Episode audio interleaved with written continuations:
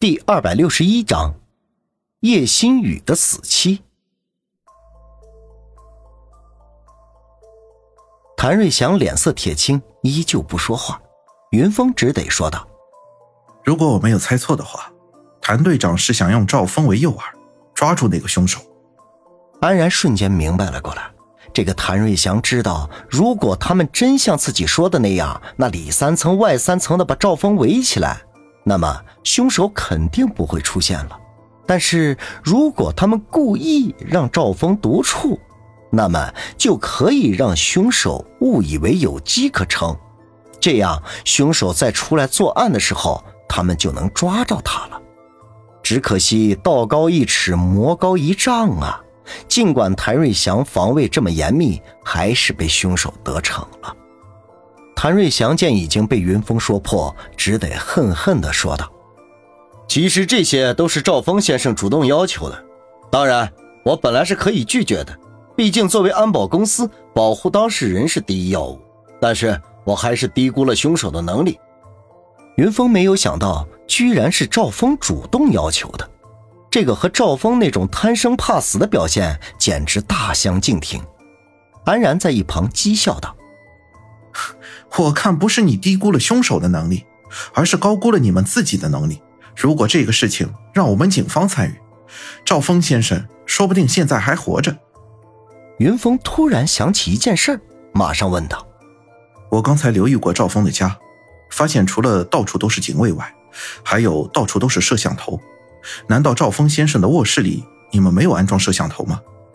谁知谭瑞祥更加气愤：“当然安装了。”不过，刚才我已经命令技术人员查看刚才的录像，却发现赵峰先生的卧室里的所有摄像头居然被人为破坏了，就连我和赵峰先生偷偷安装的针孔摄像头也被人搞坏了。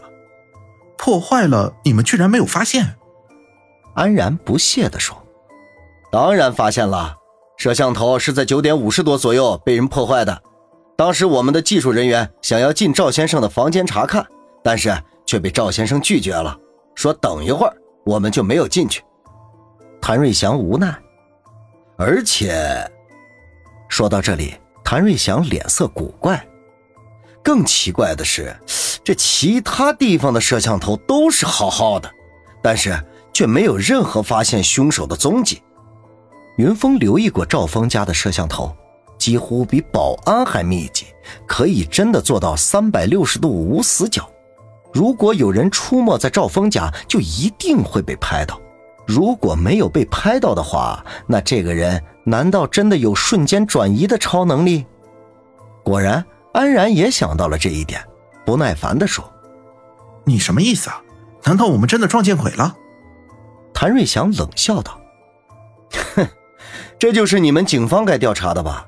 我只是一个普通的好市民，只负责给你们提供线索而已。”询问很快结束了，安然和云峰再次回到案发现场。一路上走过来，云峰总感觉少了点什么东西，但是就是说不出来。当二人到达赵峰的卧室的时候，云峰扫了一眼遇害的赵峰尸体，看着尸体旁边的全家福，突然明白过来少了什么。于是云峰马上问谭瑞祥：“这赵峰的老婆孩子呢？怎么这么久了？”没有看到他的家人出现，谭瑞祥耸了耸肩，说道：“早在三天前就被赵峰全送到国外去了。”云峰暗想：看来这赵峰知道自己这次凶多吉少，所以这更像是安排后事。接下来的事情都交给了警方，警方开始调查取证，开始验尸。很快，警方的报告也出来了。云峰向安然打听了一下，正如他所料。赵峰属于一刀毙命，全身上下只有那一个伤口，而且也没有发现赵峰吃的食物里面有毒药，所以可以断定赵峰就是被人用刀抹脖子而死的。赵峰卧室的现场没有打斗，也就是说，对方根本没有给赵峰任何反应的机会，上来就是一刀要了他的命。在卧室里面找到的那把匕首。上面的血迹就是赵峰的，证实了是杀人凶器，这但是凶器上却提取不到任何指纹，可见凶手行凶的时候是戴着手套之类的东西。而且后面警方也很快证实了这一点，因为从赵峰家的烟灰缸里发现了残留的橡胶手套的残渣，同时也证明了杀手杀完赵峰和杀完程涛的处理程序是一样的，把手套丢进了正在燃烧的烟灰缸里。这不过呀，这里却有一个有趣儿的地方。这为什么赵峰在事发之前也在烧东西？他和程涛都在烧什么东西呢？警方自然也调控了当时赵峰家的所有摄像头的录像。正如谭瑞祥所说，所有的摄像头都没有发现凶手的踪迹，除了在巡逻的保安。警方还找专门的技术人员鉴定了一下。证实这些录像是真实的，不是被人篡改的。这但是很明显，程涛和赵峰两个人的死是同一个凶手所为。那也就是说，这是一起连环谋杀案。因为程涛和赵峰在本市算得上是个人物，所以引起的轰动不小。警方对此成立了专案组，务必尽快破案。一个侦探所自然也是忙得焦头烂额。他们除了了解这些警方这边的消息，老飞、许真真和方寸对向阳小学坍塌案里的受害者家属更是进一步展开调查，但是他们的结果和警方一样，一无所获。傍晚快要下班的时候，侦探所门口一阵轰鸣声，又是数十辆小车停在了门口，紧接着一众保镖涌了下来。云峰知道。一定又是叶新宇来了。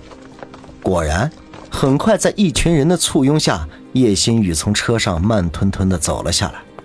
他见到云峰，神情稍显焦虑，再也没有前两次来的那么淡然和轻松了。他直接开门见山说道：“听说赵峰被杀的当晚，你就在现场。”云峰点了点头。那有线索了吗？云峰简单的向他介绍了一下当前的调查的状况，叶新宇很仔细的听着，听完之后，居然不耐烦的抽出一颗女士香烟，想要点上。这时，一边的林阳轻声说道：“叶小姐，我们这里不准吸烟。”叶新宇瞥了林阳一眼，却破天荒的没有开玩笑，而是把烟又收了回去。云峰皱了皱眉头，说道：“叶小姐。”看得出来，您很焦急，而且很紧张。